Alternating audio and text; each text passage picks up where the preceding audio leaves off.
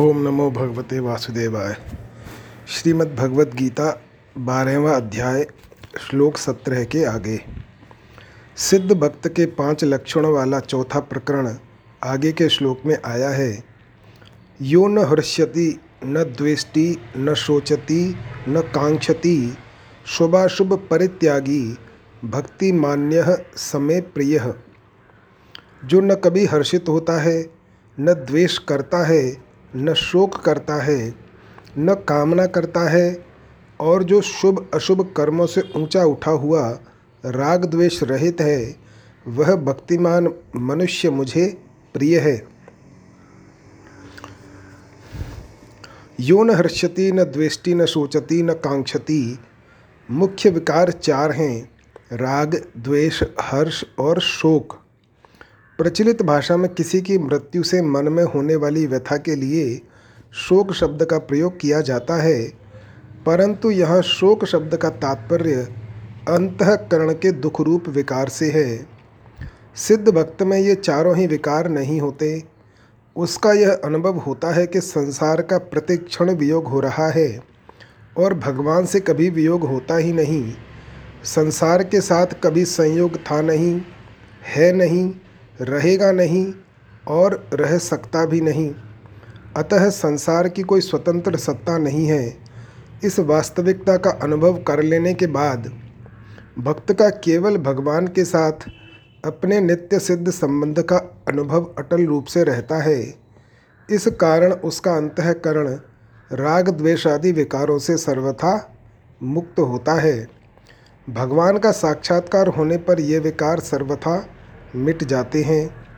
साधनावस्था में भी साधक ज्यों-ज्यों साधन में आगे बढ़ता है, त्यों ही त्यों उसमें राग द्वेष आदि कम होते चले जाते हैं। जो कम होने वाला होता है वह मिटने वाला भी होता है। अतः जब साधनावस्था में ही विकार कम होने लगते हैं, तब सहज ही यह अनुमान लगाया जा सकता है कि सिद्धावस्था में भक्त में ये विकार नहीं रहते, पूर्णतया मिट जाते हैं। हर्ष और शोक दोनों राग द्वेष के ही परिणाम हैं। जिसके प्रति राग होता है उसके संयोग से, और जिसके प्रति द्वेष होता है उसके वियोग से हर्ष होता है। इसके विपरीत जिसके प्रति राग होता है उसके वियोग या वियोग की आशंका से, और जिसके प्रति द्वेष होता है उसके संयोग या संयोग की आशंका से शोक होता है। सिद्ध भक्त में राग द्वेष का अत्यंत अभाव होने से स्वतः एक साम्यावस्था निरंतर रहती है, इसलिए वह विकारों से सर्वथा रहित होता है। जैसे रात्रि के समय अंधकार में दीपक जलाने की कामना होती है, दीपक जलाने से हर्ष होता है, दीपक बुझाने वाले के प्रति द्वेष या क्रोध होता है, और पुनः दीपक कैसे जले ऐसी चिंता होती है। रात्रि होने से ये चारों बातें होती हैं, परंतु मध्याह्न का सूर्य तपता हो तो दीपक जलाने की कामना नहीं होती, दीपक जलाने से हर्ष नहीं होता, दीपक बुझाने वाले के प्रति द्वेष या क्रोध नहीं होता, और अंधेरा न होने से प्रकाश के अभाव की चिंता भी नहीं होती। इसी प्रकार भगवान से विमुख और संसार के सम्मुख होने से शरीर निर्वाह और सुख के लिए अनुकूल पदार्थ परिस्थिति आदि के मिलने की कामना होती है। इनके मिलने पर हर्ष होता है, इनकी प्राप्ति में बाधा पहुंचाने वाले के प्रति द्वेष या क्रोध होता है, और इनके न मिलने पर कैसे मिलें ऐसी चिंता होती है। परंतु जिसको भगवत प्राप्ति हो गई है उसमें ये विकार कभी नहीं रहते, वह पूर्ण काम हो जाता है। अतः उसको संसार की कोई आवश्यकता नहीं रहती। शुभ अशुभ परित्यागी। ममता आसक्ति और फलेच्छा से रहित होकर ही शुभ कर्म करने के कारण भक्त के कर्म अकर्म हो जाते हैं, इसलिए भक्त को शुभ कर्मों का भी त्यागी कहा गया है। राग द्वेष का सर्वथा अभाव होने के कारण उससे अशुभ कर्म होते ही नहीं, अशुभ कर्मों में होने की कामना ममता आसक्ति ही प्रधान कारण हैं और भक्त में इनका सर्वथा अभाव होता है, इसलिए उसको अशुभ कर्मों का भी त्यागी कहा गया है। भक्त शुभ कर्मों से तो राग नहीं करता और अशुभ कर्मों से द्वेष नहीं करता, उसके द्वारा स्वाभाविक शास्त्र विहित शुभ कर्मों का आचरण और अशुभ कर्मों का त्याग होता है, राग द्वेष पूर्वक नहीं। राग द्वेष का सर्वथा त्याग करने वाला ही सच्चा त्यागी है। मनुष्य को कर्म नहीं बांधते, प्रत्युत कर्मों में राग द्वेष ही बांधते हैं। भक्त के संपूर्ण कर्म राग द्वेष रहित होते हैं, इसलिए वह शुभ अशुभ संपूर्ण कर्मों का परित्यागी है। शुभ अशुभ परित्यागी पद का अर्थ शुभ और अशुभ कर्मों के फल का त्यागी भी लिया जा सकता है, परंतु इसी श्लोक के पूर्वार्ध में आए पदों का संबंध भी शुभ और अशुभ यानी अनुकूल और प्रतिकूल कर्मफल के त्याग से ही है। अतः यहाँ शुभ अशुभ परित्यागी पद का अर्थ शुभ अशुभ कर्मफल का त्यागी मानने से पुनरुक्ति दोष आता है, इसलिए इस पद का अर्थ शुभ एवं अशुभ कर्मों में राग द्वेष का त्यागी ही मानना चाहिए। भक्ति मान्यः समे प्रियः, भक्त की भगवान में अधिक प्रीता रहती है, उसके द्वारा स्वतः स्वाभाविक भगवान का चिंतन स्मरण भजन होता रहता है। ऐसे भक्त को यहाँ भक्तिमान कहा गया है।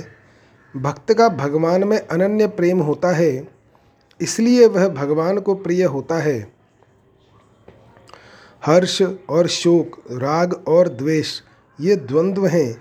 भक्त में कोई द्वंद्व नहीं रहता, वह निर्द्वंद्व हो जाता है। नारद भक्ति सूत्र में भी आया है, यत् प्राप्य न किंचित द्वांछति न शोचती न द्वेष्टि न रमते नोत्साही भवति। जिस भक्ति के प्राप्त होने पर भक्त न तो किसी वस्तु की इच्छा करता है, न शोक करता है, न द्वेष करता है, न किसी वस्तु में आसक्त होता है और न उसे किसी वस्तु की प्राप्ति में उत्साह होता है। अब आगे के दो श्लोकों में सिद्ध भक्त के 10 लक्षणों वाला पांचवा और अंतिम प्रकरण कहते हैं। समः शत्रौ च मित्रे च तथा मानापमानयोः शीतोष्ण सुख दुखेषु समः संग विवर्जितः तुल्य निंदास्तु तिर्मौनी संतुष्टो येन केनचित् अनिकेतः स्थिरमतिर भक्तिमान में प्रियो नरः। जो शत्रु और मित्र में तथा मान अपमान में सम है और शीत उष्ण यानी शरीर की अनुकूलता प्रतिकूलता तथा सुख दुख में सम है एवं आसक्ति रहित है, और जो निंदा स्तुति को समान समझने वाला मननशील जिस किसी प्रकार से भी शरीर का निर्वाह होने न होने में संतुष्ट रहने के स्थान तथा शरीर में ममता आसक्ति से रहित और स्थिर बुद्धि वाला है, वह भक्तिमान मनुष्य मुझे प्रिय है। समः शत्रौ च मित्रे च, यहाँ भगवान ने भक्त में व्यक्तियों के प्रति होने वाली समता का वर्णन किया है। सर्वत्र भगवत बुद्धि होने तथा राग द्वेष से रहित होने के कारण सिद्ध भक्त का किसी के भी प्रति शत्रु मित्र का भाव नहीं रहता। लोग ही उसके व्यवहार में अपने स्वभाव के अनुसार अनुकूलता या प्रतिकूलता को देखकर उसमें मित्रता या शत्रुता का आरोप कर लेते हैं। साधारण लोगों का तो कहना ही क्या है। सावधान रहने वाले साधकों का भी उस सिद्ध भक्त के प्रति मित्रता और शत्रुता का भाव हो सकता है, परंतु भक्त अपने आप में सदैव पूर्णतया सम रहता है। उसके हृदय में कभी किसी के प्रति शत्रु मित्र का भाव उत्पन्न नहीं होता। मान लिया जाए कि भक्त के प्रति शत्रुता और मित्रता का भाव रखने वाले दो व्यक्तियों में धन के बंटवारे से संबंधित कोई विवाद हो जाए और उसका निर्णय कराने के लिए वे भक्त के पास जाएं, तो भक्त धन का बंटवारा करते समय शत्रु भाव वाले व्यक्ति को कुछ अधिक और मित्र भाव वाले व्यक्ति को कुछ कम धन देगा। यद्यपि भक्त के इस निर्णय में विषमता दिखती है, तथापि शत्रु भाव वाले व्यक्ति को इस निर्णय में समता दिखाई देगी कि इसने पक्षपात रहित बंटवारा किया है। अतः भक्त के इस निर्णय में विषमता दिखने पर भी वास्तव में यह समता ही कहलाएगी। उपर्युक्त पदों से यह भी सिद्ध होता है कि सिद्ध भक्त के साथ भी लोग शत्रुता मित्रता का व्यवहार करते हैं और उसके व्यवहार से अपने को उसका शत्रु और मित्र मान लेते हैं। इसीलिए उसे यहाँ शत्रु मित्र से रहित न कहकर शत्रु मित्र में सम कहा गया है। मान अपमान परकृत क्रिया है जो शरीर के प्रति होती है। भक्त की अपने कहलाने वाले शरीर में न तो अहंता होती है न ममता, इसलिए शरीर का मान अपमान होने पर भी भक्त के अंतःकरण में कोई विकार हर्ष शोक पैदा नहीं होता। वह नित्य निरंतर समता में स्थित रहता है। शीतोष्ण सुख दुखेषु समः, इन पदों में दो स्थानों पर सिद्ध भक्त की ममता समता बताई गई है। शीत उष्ण में समता अर्थात इंद्रियों का अपने अपने विषयों से संयोग होने पर अंतःकरण में कोई विकार न होना। सुख दुख में समता अर्थात धनादि पदार्थों की प्राप्ति या अप्राप्ति होने पर अंतःकरण में कोई विकार न होना। शीतोष्ण शब्द का अर्थ सर्दी गर्मी होता है। सर्दी गर्मी त्वगिंद्रिय के विषय हैं। भक्त केवल त्वगिंद्रिय के विषयों में ही सम रहता हो ऐसी बात नहीं है, वह तो समस्त इंद्रियों के विषयों में सम रहता है। अतः यहाँ शीतोष्ण शब्द समस्त इंद्रियों के विषयों का वाचक है।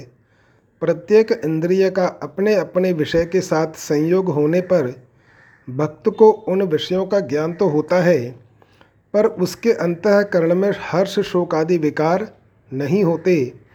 वह सदा सम रहता है। साधारण मनुष्य धन आदि अनुकूल पदार्थों की प्राप्ति में सुख तथा प्रतिकूल पदार्थों की प्राप्ति में दुख का अनुभव करते हैं, परंतु उन्हीं पदार्थों के प्राप्त होने अथवा न होने पर सिद्ध भक्त के अंतःकरण में कभी किंचन मात्र भी राग द्वेष हर्ष शोकादि विकार नहीं होते। वह प्रत्येक परिस्थिति में सम रहता है। सुख दुख में सम रहने तथा सुख दुख से रहित होने दोनों का गीता में एक ही अर्थ में प्रयोग हुआ है। सुख दुख की परिस्थिति अवश्यम भावी है, अतः उससे रहित होना संभव नहीं है। इसलिए भक्त अनुकूल तथा प्रतिकूल परिस्थितियों में सम रहता है। हाँ, अनुकूल तथा प्रतिकूल परिस्थिति को लेकर अंतःकरण में जो हर्ष शोक होते हैं उनसे रहित हुआ जा सकता है। इस दृष्टि से गीता में जहाँ सुख दुख में सम होने की बात आई है, वहाँ सुख दुख की परिस्थिति में सम समझना चाहिए, और जहाँ सुख दुख से रहित होने की बात आई है वहाँ हर्ष शोक से रहित समझना चाहिए।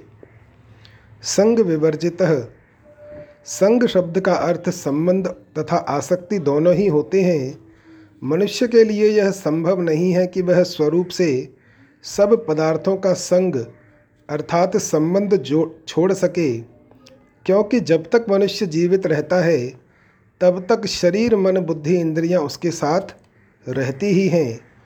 हाँ, शरीर से भिन्न कुछ पदार्थों का त्याग स्वरूप से किया जा सकता है। जैसे किसी व्यक्ति ने स्वरूप से प्राणी पदार्थों का संग छोड़ दिया, पर उसके अंतःकरण में अगर उनके प्रति किंचन मात्र भी आसक्ति बनी हुई है, तो उन प्राणी पदार्थों से दूर रहते हुए भी वास्तव में उसका उनसे संबंध बना हुआ ही है। दूसरी ओर अगर अंतःकरण में प्राणी पदार्थों की किंचन मात्र भी आसक्ति नहीं है, तो पास रहते हुए भी वास्तव में उनसे संबंध नहीं है। अगर पदार्थों का स्वरूप से त्याग करने पर ही मुक्ति होती, तो मरने वाला हरेक व्यक्ति मुक्त हो जाता, क्योंकि उसने तो अपने शरीर का भी त्याग कर दिया। परंतु ऐसी बात है नहीं। अंतःकरण में आसक्ति के रहते हुए शरीर का त्याग करने पर भी संसार का बंधन बना रहता है। अतः मनुष्य को सांसारिक आसक्ति ही बांधने वाली है, न कि सांसारिक प्राणी पदार्थों का स्वरूप से संबंध। आसक्ति को मिटाने के लिए पदार्थों का स्वरूप से त्याग करना भी एक साधन हो सकता है, किंतु खास जरूरत आसक्ति का सर्वथा त्याग करने की ही है। संसार के प्रति यदि किंचन मात्र भी आसक्ति है तो उसका चिंतन अवश्य होगा। इस कारण वह आसक्ति साधक को क्रमशः कामना, क्रोध, मूढ़ता आदि को प्राप्त कराती हुई उसे पतन के गर्त में गिराने का हेतु बन सकती है। भगवान ने दूसरे अध्याय के 59वें श्लोक में परम दृष्ट्वा निवर्तते पदों से भगवत प्राप्ति के बाद आसक्ति की सर्वथा निवृत्ति की बात कही है। भगवत प्राप्ति से पहले भी आसक्ति की निवृत्ति हो सकती है, पर भगवत प्राप्ति के बाद तो आसक्ति सर्वथा निवृत्ति हो ही जाती है। भगवत प्राप्त महापुरुष में आसक्ति का सर्वथा अभाव होता ही है, परंतु भगवत प्राप्ति से पूर्व साधनावस्था में आसक्ति का सर्वथा अभाव होता ही नहीं, ऐसा नियम नहीं है। साधनावस्था में भी आसक्ति का सर्वथा अभाव होकर साधक को तत्काल भगवत प्राप्ति हो सकती है। आसक्ति न तो परमात्मा के अंश शुद्ध चेतन में रहती है और न जड़ प्रकृति में ही। वह जड़ और चेतन के संबंध रूप मैंपन की मान्यता में रहती है। वही आसक्ति बुद्धि, मन, इंद्रियों और विषयों में प्रतीत होती है। अगर साधक के मैंपन की मान्यता में रहने वाली आसक्ति मिट जाए तो दूसरी जगह प्रतीत होने वाली आसक्ति स्वतः मिट जाएगी। आसक्ति का कारण अविवेक है। अपने विवेक को पूर्णतया महत्व न देने से साधक में आसक्ति रहती है, भक्त में अविवेक नहीं रहता, इसलिए वह आसक्ति से सर्वथा रहित होता है।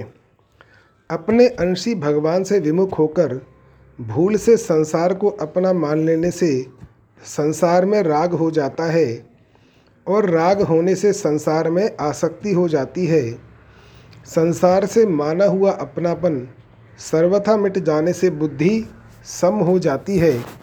बुद्धि के सम होने पर स्वयं आसक्ति रहित हो जाता है। मार्मिक बात वास्तव में जीव मात्र की भगवान के प्रति स्वाभाविक अनुरक्ति है। जब तक संसार के साथ भूल से माना हुआ अपनेपन का संबंध है, तब तक वह अनुरक्ति प्रकट नहीं होती, प्रत्युत संसार में आसक्ति के रूप में प्रतीत होती है। संसार की आसक्ति रहते हुए भी वस्तुतः भगवान की अनुरक्ति मिटती नहीं। अनुरक्ति के प्रकट होते ही आसक्ति सर्वथा निवृत्त हो जाती है। ज्यों-ज्यों संसार से विरक्ति होती है, त्यों ही त्यों भगवान में अनुरक्ति प्रकट होती है। यह नियम है कि आसक्ति को समाप्त करके विरक्ति स्वयं भी उसी प्रकार शांत हो जाती है जिस प्रकार लकड़ी को जलाकर अग्नि। इस प्रकार आसक्ति और विरक्ति के न रहने पर स्वतः स्वाभाविक अनुरक्ति यानी भगवत प्रेम का स्रोत प्रवाहित होने लगता है। इसके लिए किंचन मात्र भी कोई उद्योग नहीं करना पड़ता। फिर भक्त सब प्रकार से भगवान के पूर्ण समर्पित हो जाता है। उसकी संपूर्ण क्रियाएं भगवान की प्रियता के लिए ही होती हैं। उससे प्रसन्न होकर भगवान उस भक्त को अपना प्रेम प्रदान करते हैं। भक्त उस प्रेम को भी भगवान के ही प्रति लगा देता है। इससे भगवान और आनंदित होते हैं तथा पुनः उसे प्रेम प्रदान करते हैं। भक्त पुनः उसे भगवान के प्रति लगा देता है। इस प्रकार भक्त और भगवान के बीच प्रतिक्षण वर्धमान प्रेम के आदान प्रदान की यह लीला चलती रहती है। तुल्य निंदा स्तुति। निंदा स्तुति मुख्यतः नाम की होती है। यह भी परकृत क्रिया है। लोग अपने स्वभाव के अनुसार भक्त की निंदा या स्तुति किया करते हैं। भक्त में अपने कहलाने वाले नाम और शरीर में लेश मात्र भी अहंता और ममता नहीं होती, इसलिए निंदा स्तुति का उस पर लेश मात्र भी असर नहीं पड़ता। भक्त का न तो अपनी स्तुति या प्रशंसा करने वाले के प्रति राग होता है और न निंदा करने वाले के प्रति द्वेष ही होता है। उसकी दोनों में ही समबुद्धि रहती है। साधारण मनुष्यों के भीतर अपनी प्रशंसा की कामना रहा करती है, इसलिए वे अपनी निंदा सुनकर दुख का और स्तुति सुनकर सुख का अनुभव करते हैं। इसके विपरीत साधक पुरुष निंदा सुनकर सावधान होते हैं और स्तुति सुनकर लज्जित होते हैं, परंतु नाम में किंचन मात्र भी अपनापन न होने के कारण सिद्ध भक्त इन दोनों भावों से रहित होता है, अर्थात निंदा स्तुति में सम होता है। हाँ, वह भी कभी कभी लोक संग्रह के लिए साधक की तरह व्यवहार कर सकता है। भक्त की सर्वत्र भगवत बुद्धि होने के कारण भी उसका निंदा स्तुति करने वालों में भेदभाव नहीं होता। ऐसा भेदभाव न रहने से ही यह प्रतीत होता है कि वह निंदा स्तुति में सम है। भक्त के द्वारा अशुभ कर्म तो हो ही नहीं सकते और शुभ कर्मों के होने में वह केवल भगवान को हेतु मानता है। फिर भी उसकी कोई निंदा या स्तुति करे तो उसके चित्त में कोई विकार पैदा नहीं होता। मौनी सिद्ध भक्त के द्वारा स्वतः स्वाभाविक भगवत स्वरूप का मनन होता रहता है, इसलिए उसको मौनी अर्थात मननशील कहा गया है। अंतःकरण में आने वाली प्रत्येक वृत्ति में उसको वासुदेवः सर्वम, सब कुछ भगवान ही है, यही दिखता है। इसीलिए उसके द्वारा निरंतर ही भगवान का मनन होता है। यहाँ मौनी पद का अर्थ वाणी का मौन रखने वाला नहीं माना जा सकता, क्योंकि ऐसा मानने से वाणी के द्वारा भक्ति का प्रचार करने वाले भक्त पुरुष भक्त ही नहीं कहलाएंगे।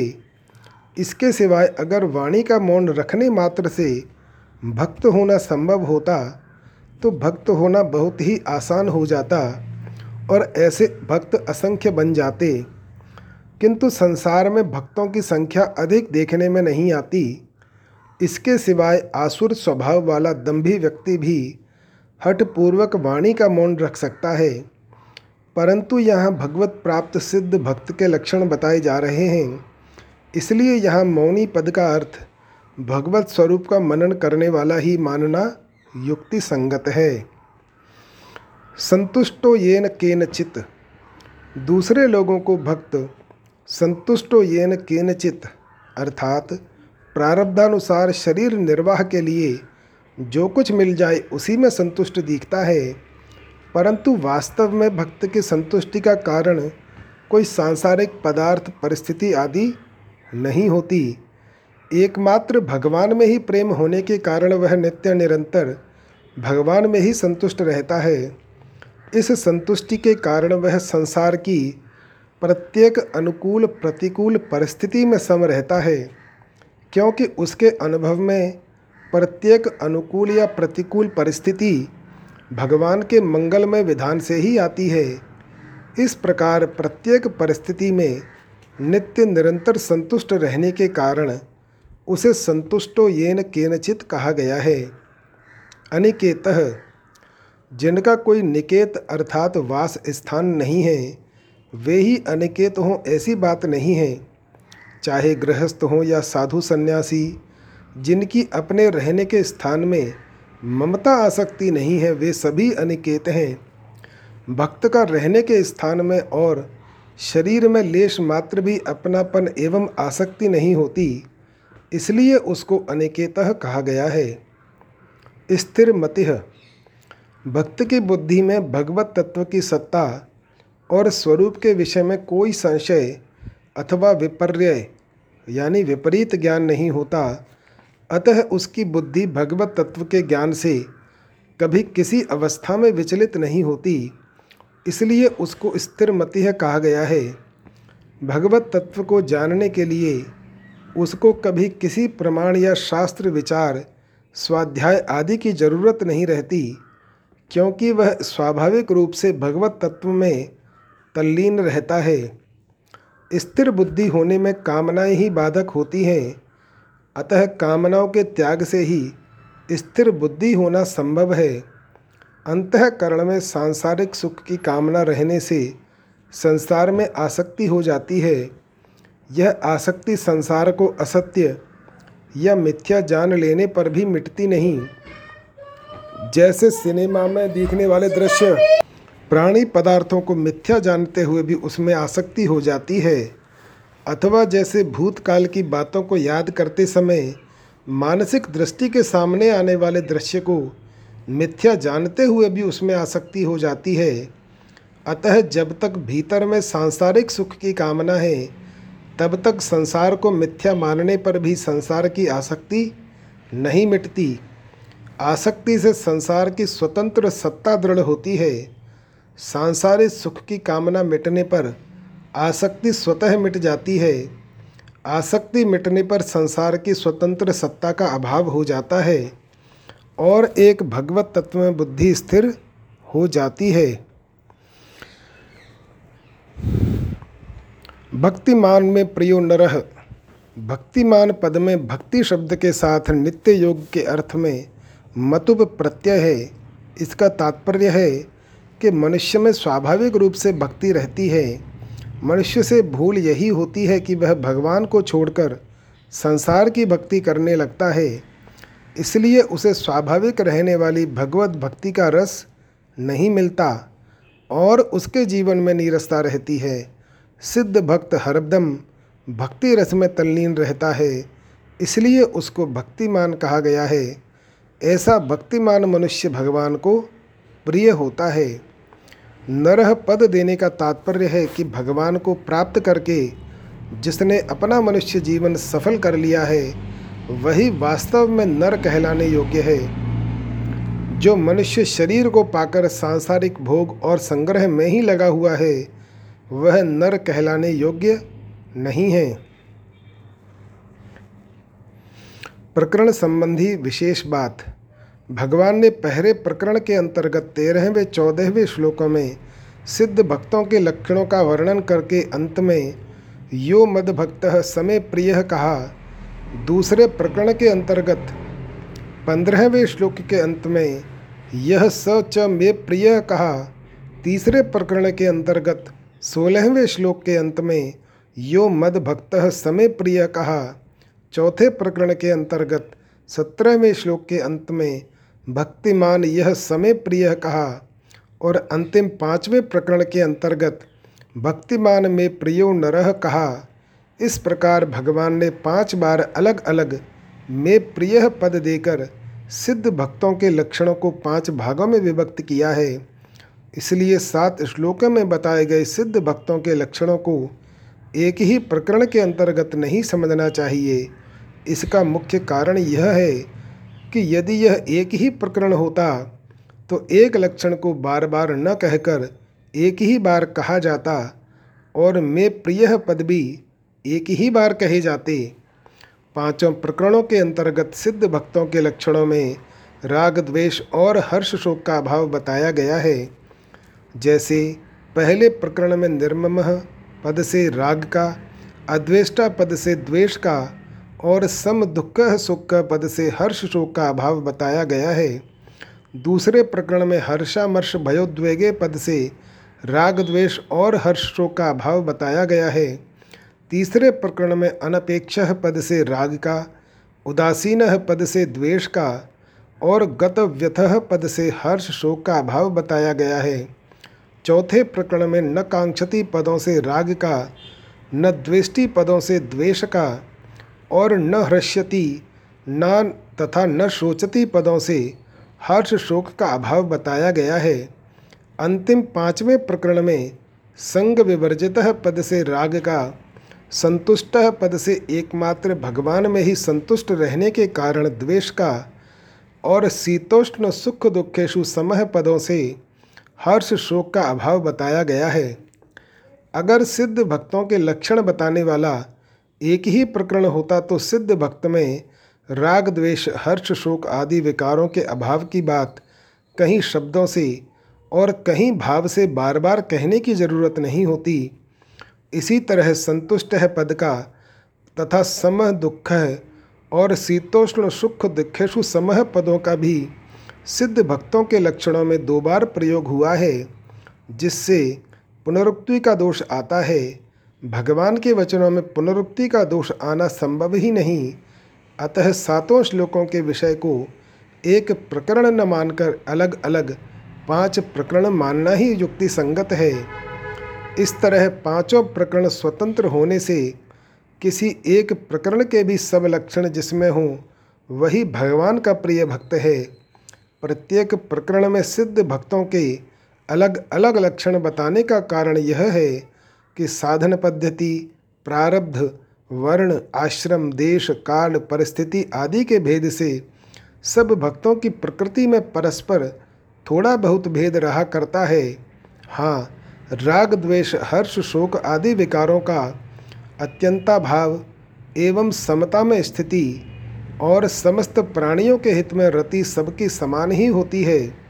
साधक को अपनी रुचि, विश्वास, योग्यता, स्वभाव आदि के अनुसार जो प्रकरण अपने अनुकूल दिखाई दे उसी को आदर्श मानकर उसके अनुसार अपना जीवन बनाने में लग जाना चाहिए। किसी एक प्रकरण के भी यदि पूरे लक्षण अपने में न आए तो भी साधक को निराश नहीं होना चाहिए, फिर सफलता अवश्यम भावी है।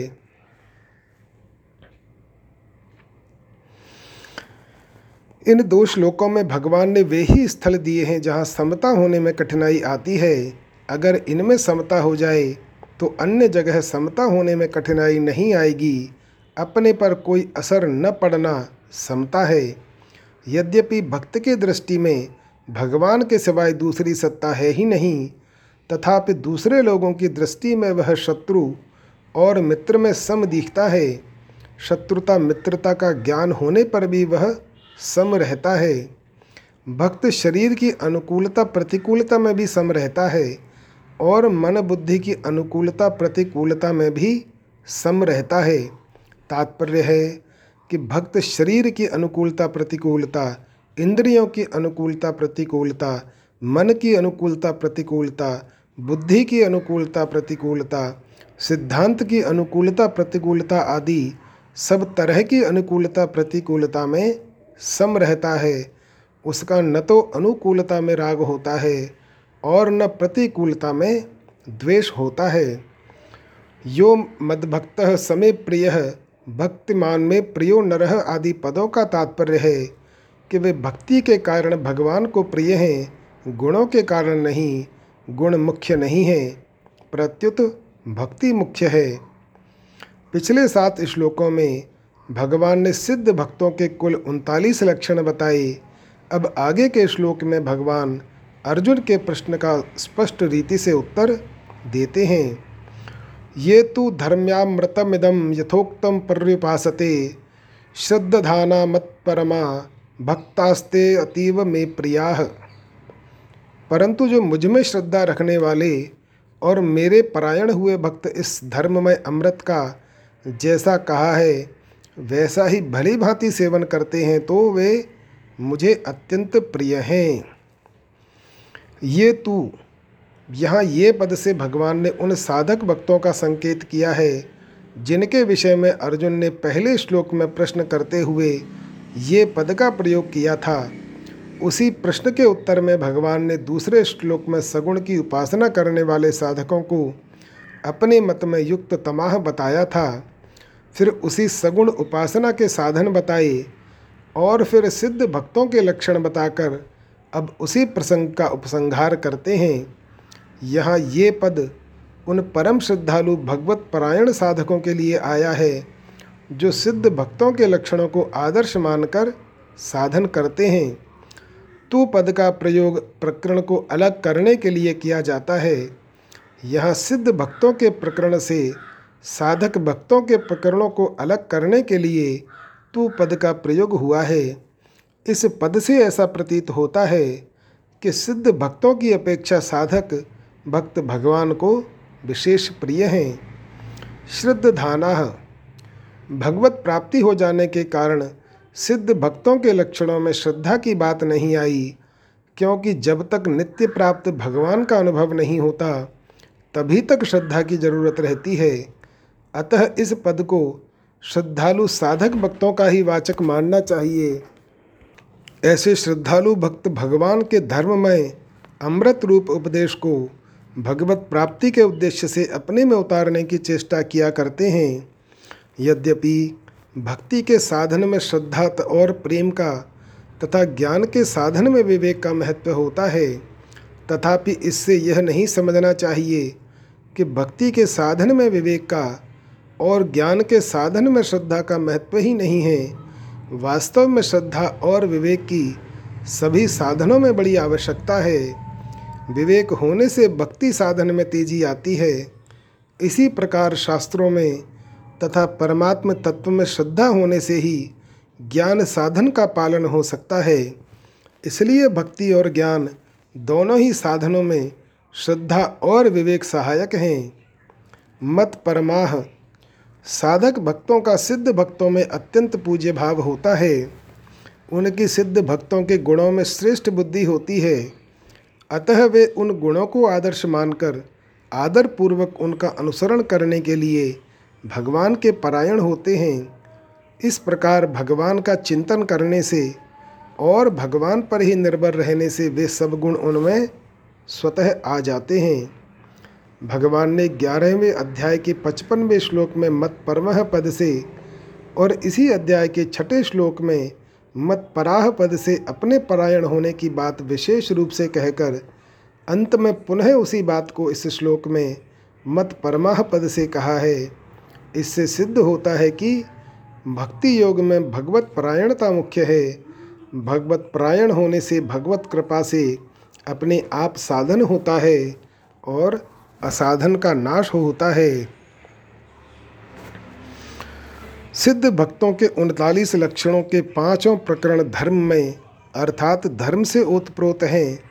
उनमें किंचन मात्र भी अधर्म का अंश नहीं है। जिस साधन में साधन विरोधी अंश सर्वथा नहीं होता वह साधन अमृत तुल्य होता है। पहले कहे हुए लक्षण समुदाय के धर्ममय होने से तथा उसमें साधन विरोधी कोई बात न होने से ही उसे धर्म्यामृत संज्ञा दी गई है। साधन में साधन विरोधी कोई बात न होते हुए भी जैसा पहले कहा गया है ठीक वैसा का वैसा धर्म में अमृत का सेवन तभी संभव है जब साधक का उद्देश्य किंचन मात्र भी धन मान बड़ाई आदर सत्कार संग्रह सुख भोग आदि न होकर एकमात्र भगवत प्राप्ति ही हो। प्रत्येक प्रकरण के सब लक्षण धर्म्यामृत हैं। अतः साधक जिस प्रकरण के लक्षणों को आदर्श मानकर साधन करता है उसके लिए वही धर्म्यामृत है। धर्म्यामृत के जो अद्वेष्टा सर्वभूतानां मैत्रः आदि लक्षण बताए गए हैं वे आंशिक रूप से साधक मात्र में रहते हैं और इनके साथ साथ कुछ दुर्गुण दुराचार भी रहते हैं। प्रत्येक प्राणी में गुण और अवगुण दोनों ही रहते हैं। फिर भी अवगुणों का तो सर्वथा त्याग हो सकता है पर गुणों का सर्वथा त्याग नहीं हो सकता, कारण कि साधन और स्वभाव के अनुसार सिद्ध पुरुष में गुणों का तारतम्य तो रहता है पर उनमें गुणों की कमी रूप अवगुण किंचन मात्र भी नहीं रहता। गुणों में न्यून अधिकता रहने से उनके 5 विभाग किए गए हैं परंतु अवगुण सर्वथा त्याज्य हैं, अतः उनका विभाग हो ही नहीं सकता। साधक सत्संग तो करता है पर साथ ही साथ कुसंग भी होता रहता है। वह संयम तो करता है पर साथ ही साथ असंयम भी होता रहता है। वह साधन तो करता है पर साथ ही साथ असाधन भी होता रहता है। जब तक साधन के साथ असाधन अथवा गुणों के साथ अवगुण रहते हैं तब तक साधक की साधना पूर्ण नहीं होती, कारण कि असाधन के साथ साधन अथवा अवगुणों के साथ गुण उनमें भी पाए जाते हैं जो साधक नहीं हैं। इसके सिवाय जब तक साधन के साथ असाधन अथवा गुणों के साथ अवगुण रहते हैं तब तक साधक में अपने साधन अथवा गुणों का अभिमान रहता है जो आसुरी संपत्ति का आधार है। इसलिए धर्म्यामृत का यथोक्त सेवन करने के लिए कहा गया है। तात्पर्य यह है कि इसका ठीक वैसा ही पालन होना चाहिए जैसा वर्णन किया गया है। अगर धर्म्यामृत के सेवन में दोष भी साथ रहेंगे तो भगवत प्राप्ति नहीं होगी। अतः इस विषय में साधक को विशेष सावधान रहना चाहिए। यदि साधन में किसी कारणवश आंशिक रूप से कोई दोषमय वृत्ति उत्पन्न हो जाए तो उसकी अवहेलना न करके तत्परता से उसे हटाने की चेष्टा करनी चाहिए। चेष्टा करने पर भी न हटे तो व्याकुलता पूर्वक प्रभु से प्रार्थना करनी चाहिए। जितने सद्गुण सदाचार सद्भाव आदि हैं वे सब के सब सत परमात्मा के संबंध से ही होते हैं। इसी प्रकार दुर्गुण दुराचार दुर्भाव आदि सब असत के संबंध से ही होते हैं। दुराचारी से दुराचारी पुरुष में भी सगुण सद्गुण सदाचार का सर्वथा अभाव नहीं होता, क्योंकि सत परमात्मा का अंश होने के कारण जीव मात्र का सत से नित्य सिद्ध संबंध है। परमात्मा से संबंध रहने के कारण किसी न किसी अंश में उसमें सद्गुण सदाचार रहेंगे ही। परमात्मा की प्राप्ति होने पर असत से सर्वथा संबंध विच्छेद हो जाता है और दुर्गुण दुराचार दुर्भाव आदि सर्वथा नष्ट हो जाते हैं। सद्गुण सदाचार सद्भाव भगवान की संपत्ति है, इसलिए साधक जितना ही भगवान के सम्मुख अथवा भगवत परायण होता जाएगा उतने ही अंश में स्वतः सद्गुण सदाचार सद्भाव प्रकट होते जाएंगे और दुर्गुण दुराचार दुर्भाव नष्ट होते जाएंगे। राग द्वेष हर्ष शोक काम क्रोध आदि अंतःकरण के विकार हैं, धर्म नहीं। धर्मी के साथ धर्म का नित्य संबंध रहता है, जैसे सूर्य रूपी धर्मी के साथ उष्णता रूप धर्म का नित्य संबंध रहता है जो कभी मिट नहीं सकता। अतः धर्मी के बिना धर्म तथा धर्म के बिना धर्मी नहीं रह सकता। काम क्रोध आदि विकार साधारण मनुष्य में भी हर समय नहीं रहते, साधन करने वाले में कम होते रहते हैं और सिद्ध पुरुष में तो सर्वथा ही नहीं रहते। यदि ये विकार अंतःकरण के धर्म होते तो हर समय एक रूप से रहते और अंतःकरण के रहते हुए कभी नष्ट नहीं होते। अतः ये अंतःकरण के धर्म नहीं प्रत्युत आगंतुक विकार हैं। साधक जैसे जैसे अपने एकमात्र लक्ष्य भगवान की ओर बढ़ता है वैसे ही वैसे राग द्वेष आदि विकार मिटते जाते हैं और भगवान को प्राप्त होने पर उन विकारों का अत्यंताभाव हो जाता है। गीता में जगह जगह भगवान ने तयोर्न वशमागच्छेत राग द्वेष वियुक्तैः राग द्वेषो व्युदस्य आदि पदों से साधक को इन राग द्वेष आदि विकारों का सर्वथा त्याग करने के लिए कहा है। यदि ये अंतःकरण के धर्म होते तो अंतःकरण के रहते हुए इनका त्याग असंभव होता और असंभव को संभव बनाने के लिए भगवान आज्ञा भी कैसे दे सकते थे। गीता में सिद्ध महापुरुषों को राग द्वेष आदि विकारों से सर्वथा मुक्त बताया गया है। जैसे इसी अध्याय के 13वें श्लोक से 19वें श्लोक तक जगह जगह भगवान ने सिद्ध भक्तों को राग द्वेष आदि विकारों से सर्वथा मुक्त बताया है, इसलिए भी ये विकार ही सिद्ध होते हैं, अंतःकरण के धर्म नहीं। असत से सर्वथा विमुख होने से उन सिद्ध महापुरुषों में ये विकार लेश मात्र भी नहीं रहते।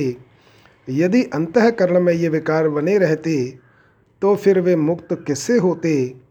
जिसमें ये विकार लेश मात्र भी नहीं है, ऐसे सिद्ध महापुरुष के अंतःकरण के लक्षणों को आदर्श मानकर भगवत प्राप्ति के लिए उनका अनुसरण करने के लिए भगवान ने उन लक्षणों को यहाँ धर्म्यामृतम के नाम से संबोधित किया है। पर्युपासते साधक भक्तों की दृष्टि में भगवान के प्यारे सिद्ध भक्त अत्यंत श्रद्धास्पद होते हैं। भगवान की तरफ स्वाभाविक आकर्षण होने के कारण उनमें देवी संपत्ति अर्थात सद्गुण स्वाभाविक ही आ जाते हैं।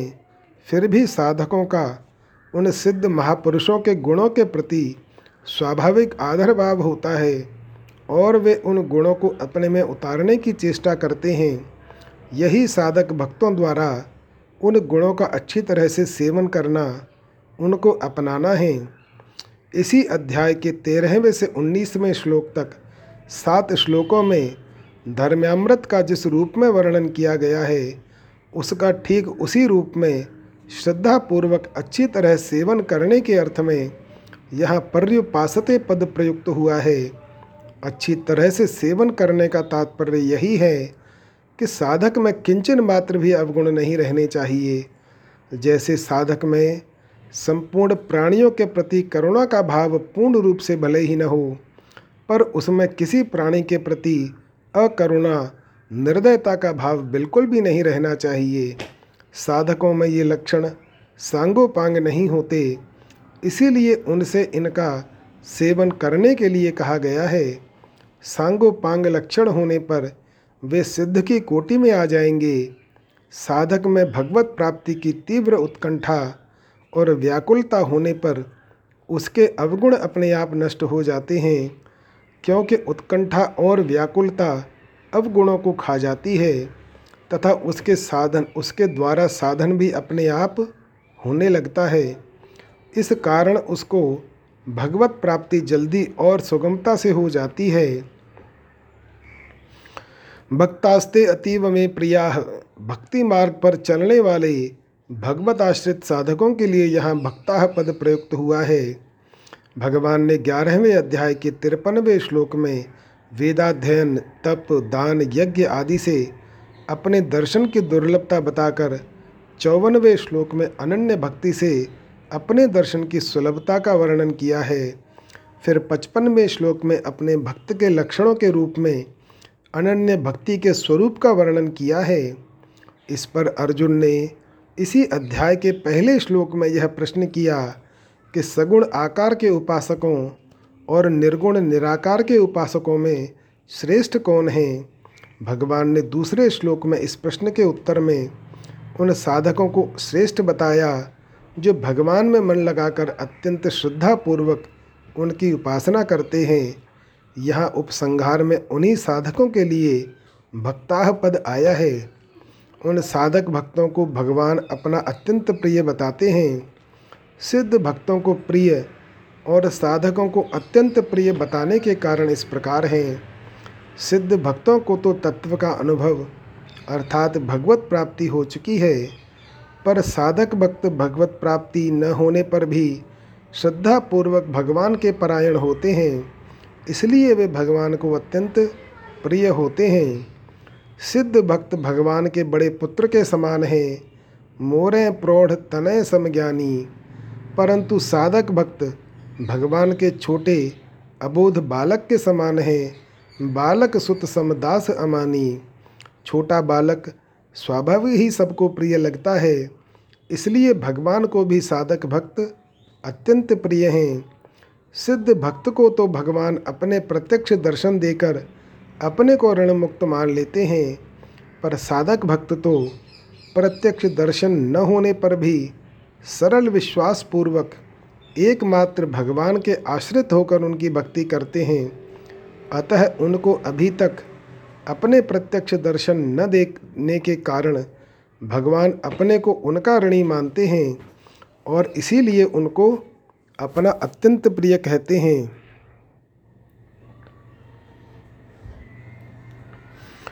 कर्तव्य को धर्म कहते हैं। जो धर्म से विचलित इधर उधर नहीं होता उसको धर्म कहते हैं। सब कुछ भगवान ही हैं, इसके समान दूसरा कोई सिद्धांत है ही नहीं, इसीलिए यह धर्म है। श्रद्धा साधक में होती है, सिद्ध में श्रद्धा नहीं होती, प्रत्युत अनुभव होता है, क्योंकि उसके अनुभव में एक परमात्मा के सिवाय और कुछ है ही नहीं, सब कुछ परमात्मा ही है, फिर वह श्रद्धा क्या करे। साधक की दृष्टि में दूसरी सत्ता रहती है, इसलिए वह उपासना करता है, अर्थात अपना जीवन वैसा बनाना है, परंतु उसका भाव यह रहता है कि भगवान के सिवाय अगर कुछ है तो वह भी भगवान की ही लीला है। दूसरी सत्ता की मान्यता होते हुए भी साधक भगवान के परायण रहता है और भगवान के सिवाय दूसरा कोई उसका प्रेमास्पद नहीं होता, इसलिए वह भगवान को अत्यंत प्यारा होता है। जब तक उसको सब कुछ भगवान ही है इसका अनुभव नहीं होता तब तक भगवान उसके ऋणी रहते हैं। श्रीमद् भागवत में भगवान कहते हैं, यावत् सर्वेषु भूतेषु मद्भावो नोपजायते तावदेवमुपासीत वाङ्मनः कायवृत्तिभिः। जब तक संपूर्ण प्राणियों में मेरा भाव अर्थात सब कुछ परमात्मा ही है ऐसा वास्तविक भाव न होने लगे तब तक इस प्रकार मन, वाणी और शरीर की सभी वृत्तियों से मेरी उपासना करता रहे। सर्वं ब्रह्मात्मकं तस्य विद्यया आत्ममनीषया परिपश्यन्नु परमेत सर्वतो मुक्त संशयः। पूर्वोक्त साधन करने वाले भक्त का सब कुछ परमात्म स्वरूप ही है ऐसा निश्चय हो जाता है, फिर वह इस अध्यात्म विद्या ब्रह्म विद्या द्वारा सब प्रकार से संशय रहित होकर सब जगह परमात्मा को भली भांति देखता हुआ उपराम हो जाए, अर्थात सब कुछ परमात्मा ही है यह चिंतन भी न रहे, प्रत्युत साक्षात परमात्मा ही दिखते रहें। ओम तत्सदिति श्रीमद्भगवद्गीता सूपनिषत्सु ब्रह्म विद्यायाम योगशास्त्रे श्रीकृष्णार्जुन संवादे भक्ति योगो नाम द्वादशोऽध्यायः। और इस प्रकार ओम तत्सत इन भगवत नामों के उच्चारण पूर्वक ब्रह्म विद्या और योग शास्त्र में श्रीमद् भगवत गीतोपनिषद रूप श्री कृष्णार्जुन संवाद में भक्ति योग नामक 12वां अध्याय पूर्ण हुआ। जय श्री राम।